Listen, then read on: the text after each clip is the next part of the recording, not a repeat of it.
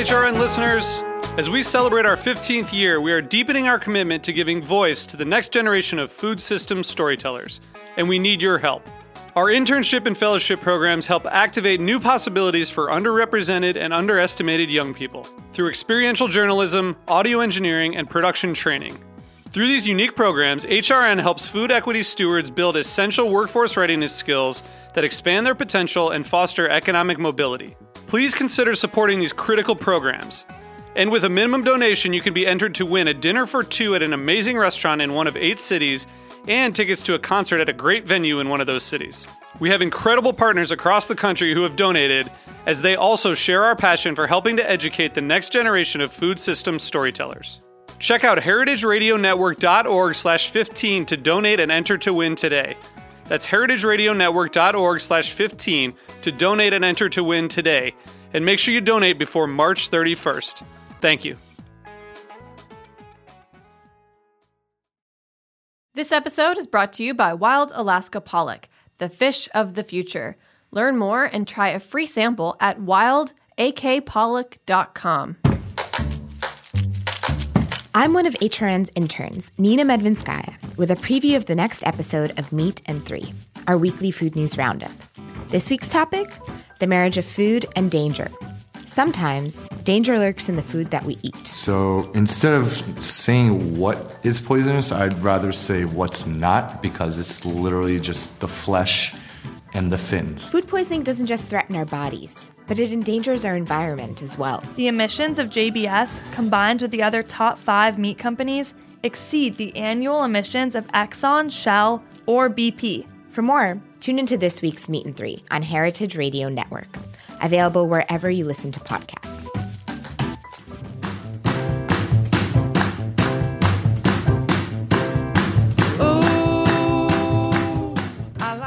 Hey, hey, you're listening to Eat Your Words on Heritage Radio Network, and I'm your host, Cathy Erway. So, happy Hanukkah and welcome to holiday party season. It seems like there's a holiday party for every every organization, every family, every friend group, every workplace. So, um, if you are hosting one, hang tight because we have a lot of ideas for what to cook. But um, first off, if you ever tried cooking for a crowd, whether it's holidays or not, um, and if you tried to scale up a recipe that was meant for maybe four to five people and tried to turn into something that was meant for instead maybe 12 or 20 people, um, you might have found that sometimes that just doesn't always work. And, you know, it's easy to kind of roll it off your back when it's, you know, just for yourself. But when you've just bought ingredients for like 12 to 20 people, it's a little harder to swallow. So I'm I'm really excited that there's a cookbook really devoted to the subject of cooking practically for a crowd. Um, and filled with crowd pleasing recipes. So, this book is by someone who knows quite a thing or two about cookbooks. She has been a cookbook editor at Chronicle Books for 18 years. She is now a book po- packager and content producer um, with her own company called Connected Dots Media. So, welcome to the show, Leslie Jonath. Hello. Hello. So, I, I forgot to introduce the name of your book. Um, you teamed up with dozens of chefs, as well as the San Francisco nonprofit 18 Reasons, to create this book called Feed Your People Big Batch, Big Hearted Cooking and Recipes to Gather Around. Um, it is really heavy too. I'm holding it right now, and it's like it's impressive. It is a big book. it's a big book, and um, yeah, I, I, love that it's it's focusing on how to feed many. And uh, you know, I, was trying to think of any cookbooks I've seen like this. Have had you seen this before? And uh, or or did you feel like it was lacking? Well, you know, it's funny. I had seen some uh, books about big batch gathering, but you know, I like to cook for big groups of people. I'd rather cook for a big group of people than a small group of people. I just feel like it's more festive. Mm-hmm. With my own family, I'm always thinking like, okay, just popcorn. But when I have a party, I feel like that's where it's really fun to cook for big for big groups of people. It makes it much more alive, and and that's where I love to cook. Yeah, this book is like also really a celebration of not just the, you know, practical tips of entertaining or like cooking for crowds, but it's also really uh, celebrating why it's important to gather around and um, all the community, you know, friendships that are made around it. Um, tell me a little bit about how you decided to start writing it. It started actually a party that I have every year called vodka and latkes. Vodka and, I, every, and latkes. Wait, you just vodka cut... and latkes. Yes, and it's, we call it celebrating the potato in all its forms. Uh-huh. uh, so I started throwing this party, and and I do it now. And I, I call my mother, and I say, "Hey, I'm having the party," and then she says, "I'm not doing it. There's no way I'm not doing it again." Uh-oh. And then three weeks later, she calls me and tells me she's made 200 latkes, and who's coming? And so then we have this big party, and my friend Anya Fernald makes brisket. Mm. And um, it's a little bit of a scam on my part because I have my mother make the latkes and my friend makes a brisket. And then my dad leads everybody in doing shots of vodka, which we do with pickle chasers. Oh, wow. And I, it's just so much fun and every year you know people look forward to it i get people call me in july and ask me what it's going to be and i just had this moment where i thought you know there are certain we gather around that are yeah. incidentally big batch foods that just in themselves create a gathering. And mm-hmm. when I thought about that, I then became interested in looking around at other cultures, other traditions around what are the foods we gather around. Yeah. The impetus for the book. I see. So the recipes, though, they're all contributed by an amazing chef or cookbook author themselves, such as you know, um, dumpling recipe from Andrea Nguyen. Um, there's there's paella. There's there's recipes from Alice Waters and Bryant Terry and Yotam Ottolenghi. It's kind of like a who's who of like chefs and and writers of food right now. But um, so the theme is something that is festive and meant for feeding a crowd. Is that the idea? Yeah. Yes, and also, yeah. you know, in my years as a cookbook author, I thought about all the chefs and, and cooks who I had met over the years, and there's something for me very moving around people. People, I, you know, the generosity. The generosity of the cooks, right? Are you there? Generosity. Yeah. Oh yes. Okay. Sorry. It was a little. Sh- yeah. Okay. We got you now. No, it's it's the generosity of the chefs and the cooks and the people who who make food. It's people generally are, you know, they're feeders. They mm-hmm. they they feed others, and therefore there's a certain generosity that um, is always inherent. And I and of all the chefs and cooks I met, so many of them do this kind of have some kind of tradition. I, I ask them, what are the foods you gather around? What do you gather your people around? And you, they gave me their dishes. I love that. And it seems like in your head notes introducing the chef and the recipe, they they all seem really community minded. Like there's the um the annual uh let's see, it's a matzo ball recipe that you have from Mile End Deli's Noah Bernamoff and Ray Cohen. And they do this annual Passover Seder for Share Our Strength, and the No Kid Hungry campaign. So it, and, there, and then there's um, a wonderful soup swap from who was this? Kathy Kathy, Kathy Gunst. Yeah, and that's and like Kathy mm-hmm. is amazing. I mean, she did a book that's called Soup Swap that is absolutely wonderful and has, you know, she would have everybody would bring a soup. Um, and we did when her book came out. She came to my house, and we had a huge gathering at my house, and I think twenty people showed up with different kinds of soups, and it was just so much fun. And I love the idea that you were saying that you know once it's this like theme dinner, like your latkes and um, vodka. Vodkas? No, latkes. Vodka. Yeah, actually, it is vodkas because people bring different kinds of vodka. So it it, it turns Ooh. out that it is vodkas. You know, it's people bring the pickles and they bring vodkas. We supply the latkes and the brisket, so it nice. can get quite loud. Nice. Yeah. No, I was trying to make like a portmanteau of latkes and vodkas, and then I was like, wait, it sounds exactly the same. So like, yeah. Anyway, um, but yeah, I like the idea of like when you have this theme that people just know is going to happen. It's really exciting, and you kind of created this annual tradition that you can't give up now because your friends are calling you in July. so yeah, and you know there are certain things that um, you know dishes. There's a, a timpano, which mm-hmm. is a, a, certain dishes that take a long time. That you're not going to cook them because no. they're complicated unless it's for 20 people. So, you know, there's a timpano, which is by Viola Buitoni, who's in San Francisco and an amazing cooking teacher at Lovely. And it takes, you know, there are different components. You have to make the meatballs, you make the pasta frolla, you make the pasta, the tomato sauce. But if you do it in community. You don't do it by yourself. You actually have a party, and you, that's the actual gathering. Is the party to make the food? So there's a lot of. Um, I say in the book, you know, if there's one thing I want to say, one piece of advice, it's don't do it by yourself. Make it part of the party. Start the party early. People love to be included, and being included in the pot, the process of cooking makes them feel enlisted, makes them feel part of it. It's it's one of the key things that I love to do in any party I I do. Yeah, and some of the dishes, like the first section, is dedicated to dishes like that. Like so, the empanada party or the dumpling party. There's the momos, um, the Tibetan momos that that are fun to do together so you're one person isn't doing the whole thing. Yeah, and there's a tradition of that. You know, it, actually, Christmas there's the tamaladas. You know, where you, you sit and you in in Mexico and South America, you make tamales in in community, and then you eat and you feed your community. So I loved what I loved about the book was the way that the book, the process of making the book, the process of the foods mirrored exactly what I was trying to create, which is how do you how do you create community through food? How you know that's really important. It's not only eating together, but it's cooking together that makes us all feel like in- included.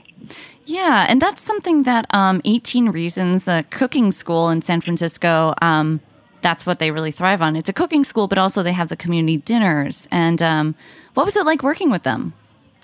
It was amazing. I mean, I actually found them. I was thinking about. I wanted to work with a local nonprofit. I, I like the idea because you can have great impact if you work on a local level. And so, um, I talked to Sarah Nelson, who's their executive director, and we decided that in order to test recipes, because you have to test the recipes for a cookbook, how are you going to? What are you going to do if you're testing for twenty? well, you got to have a party. So freeze them. No recipe.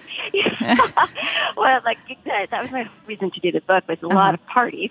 Um, but I you do testing dinners at the mm. at the space. They have a, a community space, and it holds between thirty and forty. So, you know, once a once every two months we would have a dinner and we do we did a chili night where we did a Gujarati chili by Preeti Mistry. Ooh. We did a Robb Walsh's um, Texas chili, and we did a oh chili God. verde by Traci Des Jardins. Mm-hmm. And all of these chilies, you know, the Gujarati is vegan, you know, Texas chili is um, beef, and then you've got the other chili, the chili verde, which is pork, and they were stunning. Mm. Um, That's so, brilliant. It was really fun. We did a red beans and rice dinner with the, the recipes by Pableaux Johnson, who's out of New Orleans, um, and he does these Monday night uh, red beans and rice nights. And so sort of going back to the earlier point that you made, most of the people in the book are people who do this. They they invite community, they work with nonprofits, they work with hunger relief. It's all about the idea of generosity and giving back and connecting people. Mm-hmm. And they've generously shared their recipes in this book too. So that's also good. Um, one quick question though: Were you ever nervous during these recipe testing dinners that, you know, by nature they're not yet tested, right? Did anything go wrong? Was uh did you find something didn't work? Well, it was a little nerve wracking, but it was also good because the people who came to the dinners, we wanted their feedback. Mm. So again, it made them feel enlisted. We said, these are recipe testing dinners. We want your feedback. Um, I, 18 Reasons has um, wonderful chefs on their staff, so you know they they gave me feedback and volunteers gave feedback. Nothing really went wrong. There was one recipe that wasn't, I think, needed more salt, or, but again, it was one of those things where it was helpful. That's why we did the testing was to find out what we needed to adjust. Perfect. Um, yeah. That sounds really fun. Um, I love that you have like one tip in here where you say forego perfection in favor of connection. Um, not only does that rhyme, but that just sounds like a really good uh, sort of mantra to keep in mind when you're enter when you're doing anything like this that could be nerve wracking. Um, so, are you I not? Think a most people are. Yeah. I think most people are really afraid of entertaining. They feel that they won't. Sort of um, amazed at the amount of um, uh, hesitation people have. I do, I do too but I think that um, you know people don't really re- people remember food and enjoy food, but what they really remember, I think it was Maya Angelou who said this, is like how they felt when they were in that with you. You mm-hmm. know, so yeah. So you know, I think like okay, so your apartment's a little bit cramped, but you know, uh, the best party I ever had was in a one bedroom apartment where I lined up chairs and tables all the way through the hallway, through the kitchen, through the bedroom. People crammed around the table and I made lentil soup. And people still talk about that because Oh. it's a sense of kind of fun, cozy. It was so cozy. Mm. And I bet you didn't break the bank too on that lentil soup for so many people. That's great. well, well, that's the thing. When you cook for a group of people, it can get expensive. Yeah. So a lot of the recipes in the book, you know, use humble ingredients. You know, pasta with tomato sauce, meatballs. You, you know, there's ways that you can make feed many uh, Hmm. and not spend a lot of money. Um, certainly less expensive than going out. So Yeah. I think that that is a, a, a there's a frugality to this kind of cooking. And I mean, who can say no to latkes, even though it may cost less? It's just so, so festive and so fun. Um, I want to talk a lot more about some of these uh, recipes and also some do's and don'ts of throwing a party, but we're going to cut to a quick little commercial interlude and we'll be right back.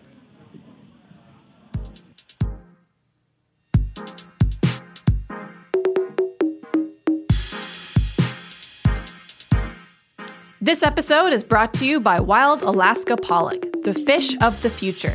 Wild Alaska Pollock is incredibly delicious, highly nutritious, and perpetually sustainable. Among the last frontier's many natural wonders, Wild Alaska Pollock just might be the state's best kept secret. This cousin to cod has lean, snowy white meat, delicate texture, and a mild flavor that makes it extremely versatile and tasty. Only pollock caught in Alaskan waters by U.S. fishermen can be labeled wild Alaska pollock. Unlike other pollock products, wild Alaska pollock is filleted and frozen just once within hours of being caught to preserve freshness, flavor, and texture. And now, food service professionals can try wild Alaska pollock for free. Request your sample at wildakpollock.com and discover the fish of the future. That's wildakpollock.com. All right, we're back chatting more with some tips, wisdom, um, delicious inspiration for cooking for many um, with Leslie Jonath. She's the author of Feed Your People. So, you still there, Leslie? I am. Excellent. So you started off um, talking about latkes, and um, I just wanted to share. And you mentioned that your mom would make them ahead of time, and she would freeze like 200 or so. Um, I just wanted to share that I have a friend who has a branded holiday party all around Swedish meatballs, and um, we know that like you know every year on this night we're going to all eat like dozens of Swedish meatballs, and he freezes them ahead and just makes them in his own time. So. Is that similar to your mom's approach to like making all these latkes weeks ahead? Yes, it, it, making things ahead. So what she does is she fries off each batch makes about 25 and she'll do two batches at a time. She'll fry them off. She puts them on a cookie sheet. Then she puts them in the freezer and freezes them and then she takes them out of it, puts them into um plastic Ziploc bags with I think paper towels between them. Oh, so okay. So that and then when she comes to my house, she'll have them she'll bring it in a in a like a cooler with stacked with ice. And then when she's reheating them, she takes them out, she defrosts them for between like 20 minutes, 20, 25 minutes, and then puts them back in the oven and just bakes them off in, in you know, um, uh, until they get crispy and bubbly, and then puts them out. Um, so That's that's that's really Yeah. the thinking behind it. Is you know when you make latkes, it can be very um, you know that there's oil. Yes. it's, messy. She can't talk to anybody, um, and people always want to eat more. You know they want to eat two or three. So it's this is Yeah. just highly efficient. Yeah, and I love that you know you. I think you mentioned that she would you know do not all of them at the same day. You know when she was making them ahead of time, but just like sort of in between, like cooking something else. Okay, I'll make some. I'll fry some of these now and then freeze them. So it's a really smart approach to making a lot. Yeah, lot. she did them in about four different batches. Um, and you know, as much as she says she doesn't want to do them, I know that when she's serving them, she feels incredible. Um, she feels excited and she feels pride, and uh, I love the way that my friends uh, feel that they're like being mothered. I mean, it's a really sweet moment for our family when she does that. And then my dad is doing the vodka, and it's it's No, pretty fun. Oh, is there anything like weird about your or, like toppings or anything? Um, any any like must-haves about the recipe that your that your mom's recipe has, Uh, About the toppings, or, or um, or no, just the recipe itself? Maybe is it just straightforward, or is it, is it Oh, any it's very secrets? straight. It, it, it was uh, it was actually based on Maureen Swarovski's recipe that she had, and it, it uses matzo meal, it uses eggs. She uses a vitamin C tablet, which is kind of a holdover. A lot of people use citric acid to make sure that the uh, potatoes don't gray. Okay. So she'll do that if she does that. But the thing that's a little trick with hers is that she grates them. One, uh, she uses a food processor, and she'll grate them on the the shredder, and then she'll pulse them with the blade, and so that they get a little. There's kind of this texture of sort of large rice grains, and that way, when you fry them, they um, that's what separates them from being latkes as opposed to sometimes if they're too shredded, they sort of come out like hash browns. Yeah, yeah, yeah. Um, so you ha- you know, they're- and you want to use russet potatoes because those have a lot of starch and they're and they make them very crispy. Hmm. Okay, good That's to very traditional. Okay. Yeah, very traditional. And the toppings are applesauce and sour cream or anything? Applesauce, sour cream. Sometimes we use ikura, so we'll use um, fish roe, and uh, or smoked salmon is also really something we love to to do. Love it. Um, I know that it's uh, holiday, you know, winter time right now, but your paella recipe in here looks pretty darn good. And an, um, I don't know, I think of that as a summer dish, something to look forward to in the summer. But Yeah, I think there's a, we have a lot of recipes that go between seasons. Uh, you know, when we were thinking about how to organize Mm-hmm. Right. it, um, so we have like we have two porchetta recipes. One which is a big porchetta, which might be very nice for people for Christmas actually, and that's, from by Sara Jenkins, right? Or there's yeah there's, Okay. there's one by Sara Jenkins, and then there's also one by the uh, Gail and John Priory, who are, own Foreign Cinema in San Francisco. Um, so those are two. You know, one is sort of a big giant feeds thirty, and then Sara's is one which actually uses a, a, a pork butt. So they're two different cuts of meat, but those are very celebratory and can be summer or winter.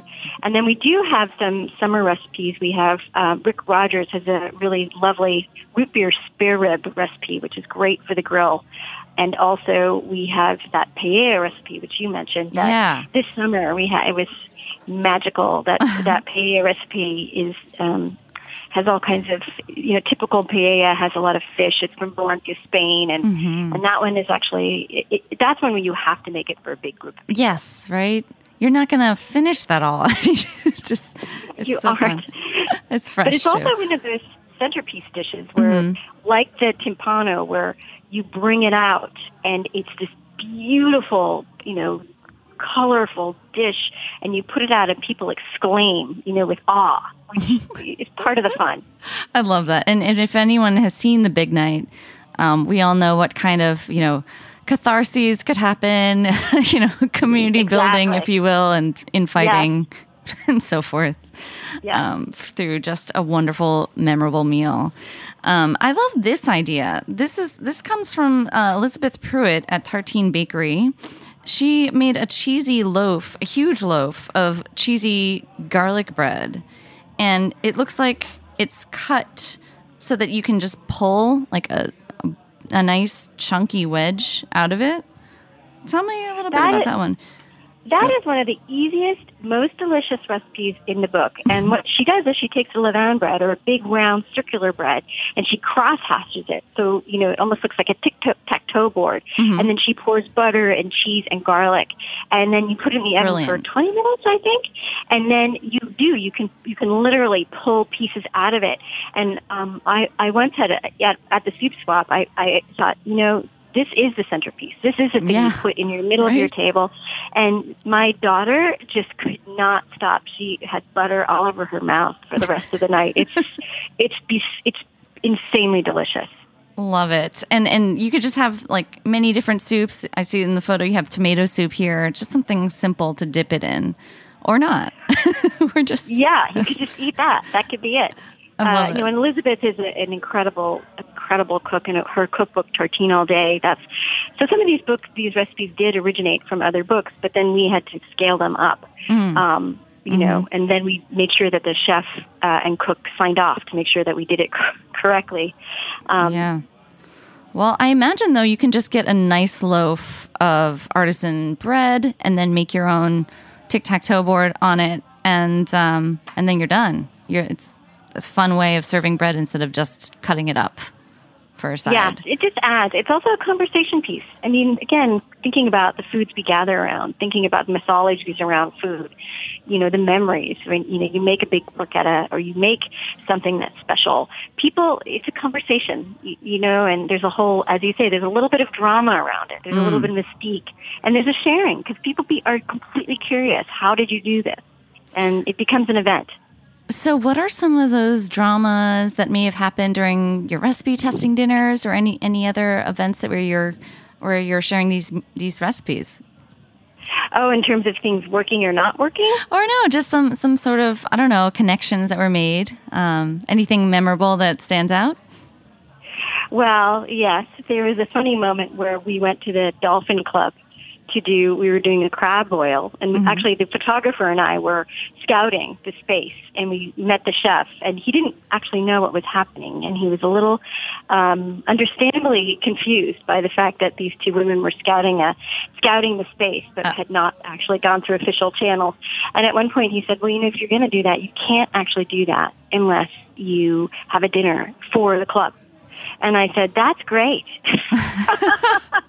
so that's where we, instead of just doing some sort of a photo shoot where we, you know, invited our friends, we invited their friends. And, um, I, you know, I bought the crab, uh, which Maria Finn actually at the time worked for this wonderful seafood company. And the crab is nominal. It was very inexpensive. And we had, you know, 200 people and it was like a big night and they were doing it during their boat, their boat maintenance day. But it was just, you know, one of those surprising moments during the process of doing the book where it, it opened up what, what could have been a kind of, um, you know, uh, a situation to manage then became a complete advantage. And then, you know, we had an incredible meal. We had so much fun. We learned a lot about boats. And um, the photographs are in the book. Uh, Yeah. The photographer, the photographer Molly DeCoudreaux is amazing. And she said, I definitely want to get pictures of the boats. I want to get pictures of the swimmers. I want someone in a speedo. That's what I want to get. And it's just there's a picture of a duck looking at a Oh swimmer, which I think is not a food photograph. It gives you the feeling of the club, which I think is really fun. So it's safe to say that these photos throughout the book, I love all the you know table tableside photos, lifestyle photos, if you will, um, are are real parties and real people eating the food, not like staged, right? Most of them, yeah. I mean, it's part of why this, this book actually took a long time to produce, and it, it was very intense because you know, getting getting a chef to take time out of their day to cook with us, um, you know, preparing that much food. But most of them are real. Most of them were really fun. Um, and what we didn't is what we didn't have as a party. We made a party afterward. Yeah, I, I just love how you know there's just so many heartwarming images of the chefs, Preeti Mistry. It just looks like everyone is like just having fun though. Um, one last thing though, I notice you have not a chef per se, um, nor a cookbook author, but there is a meatball recipe from Francis Ford Coppola, and it's called Mama's Meatballs or La Polpette del Mama. How did you how did you finagle that? Well, um, I love so every year he has an event which is a fundraiser for the North Beach Citizens uh, Center, and it's it feeds the homeless. And I remember hearing stories about how he would make, you know, meatballs for 500 people. Uh, again, this is one of those stories that made me incentivized to make this book. I just thought it was beautiful. And um, he, there was a piece about him in the Kitchen Sisters uh, when they did Hidden Kitchens, and I, Davia Nelson and Nikki De Silva, and um, so I worked with them on another project on their Hidden Kitchens book many years ago, and I reached out to them to see, you know, what their thoughts were. And it, it's just a, such a great, uh, beautiful recipe, and it speaks to the theme of the book. And it was just an honor to have to have that recipe in there. And meatballs are like what you were saying about the Swedish meatballs Yeah. uh, it's just it's one of those recipes which you know everybody loves it you know um and it doesn't you just make the pasta you make the meatballs make a big green salad done you know so Yeah. it's a real it's a real and it's inexpensive relatively inexpensive to make for a lot of people and it just it conjures the italians in general have a lot of big food they were, i had so many italian recipes i had so many recipes in general that i wanted to include in this Oh, book um that i couldn't but maybe volume two Hey, maybe volume two. Well, well done. I think that there's an amazing variety here. Um, we only just scratched the surface of it. So, really, everyone check out Feed Your People. And um, it looks like that's about all the time we have today. But thank you so much for joining us, uh, Leslie. Oh, it was such a pleasure. Thank you so much for having me on the show. All right. And thanks for the meatball recipe. I think I'm going to make it tonight. it's so, a good one. Yeah. okay. Thanks so much. Thank you. And thanks everyone at Heritage. We'll see you next week on Eat Your Words. Thanks again. Next year, Heritage Radio Network is turning 10. For the last decade, we've been committed to bringing listeners around the world the very best in food radio for free. Our small staff and incredible network of hosts work hard so that listeners can tune in each week to hear the important conversations in food policy, stay on the cutting edge of cocktail culture, and hear the latest updates in food tech. But there is no HRN without the support of listeners like you. Become a member of Heritage Radio Network today and help HRN get a strong start to our second decade. Choose from exclusive member gifts and stay in the loop on discounts to upcoming events. There's no better time to show your support. Go to heritageradionetwork.org slash donate and wish HRN a happy birthday.